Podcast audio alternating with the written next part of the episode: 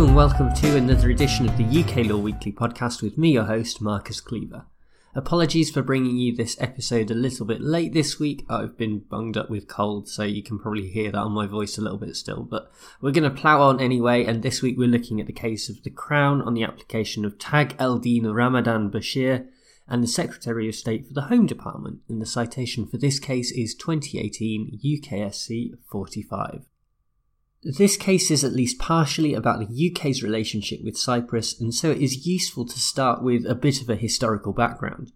A formal political presence on the island began in the 1870s for the UK when, following the Russo Turkish War, it was leased to Britain so that they could run Cyprus and also protect the Ottoman Empire from further Russian aggression. Britain then took over full control after it found the Ottomans on the opposite side during the First World War. As the 20th century progressed, calls for autonomy grew stronger until 1960, when Cyprus attained independence, with only two very small exceptions that are crucial to this case. As part of the Zurich and London Agreement, Britain retained the areas of Akrotiri and Dhekelia, which became sovereign base areas, or SBAs as we'll refer to them throughout this case, uh, which are used for UK military purposes. This is important because the other party to this case, aside from the UK government, is Tag Eldin Ramadan Bashir and five other refugees who, way back in 1998, attempted to get from Lebanon to Italy. In a story that has become all the more common in recent years, the ship failed to make it and 75 passengers had to be rescued by the RAF and taken to the Akrotiri SBA. The six individuals were accepted as refugees by the administration there, but were subsequently denied permission to resettle in mainland Britain. The consequence is that since this time they have had to live in not exactly pleasant conditions on a military base. There has also been a dispute between the UK and Cyprus about who is responsible for the refugees, and that led to an agreement in 2003 whereby services would be provided by the Cypriot government but paid for by the UK government. Unfortunately, this was all of no help to the refugees at the centre of this case because that agreement only applied to refugees who might arrive in the future. A purported subsequent agreement between the UK and Cypriot authorities in 2005 that the arrangement would also be extended to existing refugees was never formalised and is contested by Cyprus. Interestingly, this course of action is also rejected by the refugees themselves because you will remember that they are hoping to settle in the UK and therefore don't want responsibility for themselves to simply be passed to another country altogether, especially without their consent. The specific circumstances surrounding this case began in 2013 when the refugees formally asked to be admitted to the UK. In late 2014, that request was denied by the Secretary of State, and that was challenged on the basis that it contravened the UN Convention relating to the status of refugees from 1951. It is worth taking a moment outlining the relevant provision, which states, quote, any state may, at the time of signature, ratification, or accession, declare that this convention shall extend to all or any of the territories for the international relations of which it is responsible. Now, when the UK signed up, it still had control over Cyprus, and the government at the time stated that the convention would extend to the island. Subsequently, after Cyprus gained independence, their government acceded to the convention themselves. The fly in the ointment is that there has never actually been a declaration with respect to the SBAs. While the High Court felt that the convention did not extend to the SBAs under international law, the Court of Appeal disagreed on different grounds. As the case came before the Supreme Court, the Home Office reiterated its position and it became clear that a number of issues needed to be resolved. In the end, there were five questions for the justices to answer, but in a rather unusual move, the court only gave an interim judgment and answered the first three questions on the basis that they needed more time and information in order to be able to answer the other two. With that in mind, let's go through the questions in order and try to work out what the status of the case is today. The first question was whether the convention does actually apply to the SBAs, and the court answered in the affirmative. The logic is that the obligations under a treaty will only cease to apply if a territory becomes independent. Both of the SBAs were part of Britain before and after Cypriot independence, therefore, they were continually obligated under the Convention from 1956 to the modern day. The second question follows on from the first and asks whether those obligations entitle the refugees to be resettled in the UK.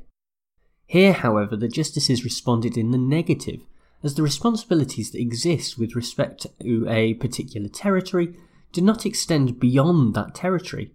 This is consistent with the wording of the convention that was drafted at a time when colonialism was coming to an end, but still had meaningful implications for countries like Britain that have a history marked by colonial endeavours across the globe. Furthermore, the quote from the convention that I gave in full earlier on makes it clear that any state would have to actively declare that the treaty will extend to other territories for which it is responsible. The third question was whether the 2003 agreement that the UK will pay for Cyprus to provide government services was valid under the convention, in the end, the context of both the treaty and the political situation in the region meant that this was held to be an acceptable arrangement. For a start, there is nothing that specifically excludes this kind of deal. While there is mention of refugees being offered the appropriate treatment within a territory, that doesn't negate the 2003 memorandum between the UK and Cyprus. Beyond that, there are also very close links between the SBAs and Cyprus, not only in a geographical sense, but also the practical relationships that has been necessitated by the last 50 years. To prove my point, the Ministry of Defence is having to consider extending the port in Akrotiri to get supplies to the base if Brexit impacts supplies coming through Cyprus instead. Anyway, the point is that the 2003 agreement is a practical solution for a military base not exactly accustomed to a civilian population. All of this chimes with the approach to treaty interpretation set out in Article 31.1 of the Vienna Convention on the Law of Treaties, which states that, quote, a treaty shall be interpreted in good faith in accordance with the ordinary meaning to be given to the terms of the treaty in their context and in the light of its object and purpose. In the end, however, it's almost impossible to draw any full conclusion to this case when the questions are only partially answered. No doubt we will return to it at some point in the podcast, but the issue of the 2005 agreement is key to understanding this case. Perhaps what we can do instead is offer some sort of reasoned opinion about what that final outcome might be. In my view, it looks like things are going the way of the Home Office at this stage, as the Justices have already given the nod to the 2003 agreement, and the one from 2005 simply follows on from this. The main counter-argument is that the refugees did not consent for responsibility for them to be transferred from the UK to Cyprus, and that is true, but at the same time should not directly impact on their refugee status. Furthermore, the Supreme Court has already indicated that this may be considered a practical response for a military base that is trying to cater towards the needs of a civilian population.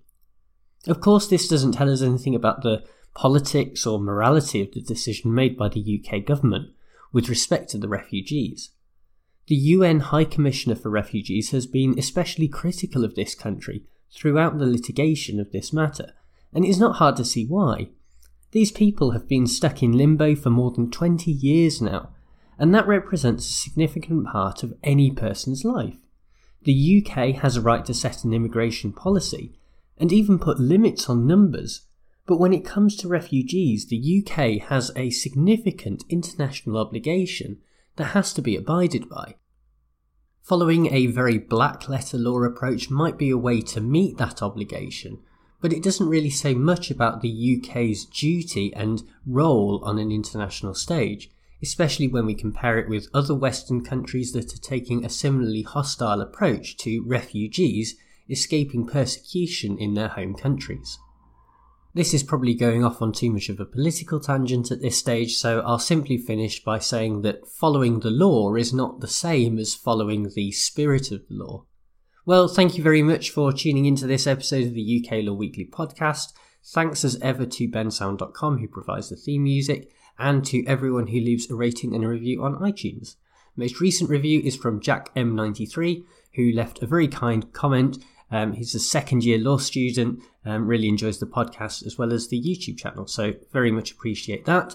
Up to 92 reviews as of recording, um, and I promise that I'll stop pestering when we get to 100. So, eight more to go. Um, probably won't get to that before the end of the year, um, but hopefully we'll do soon.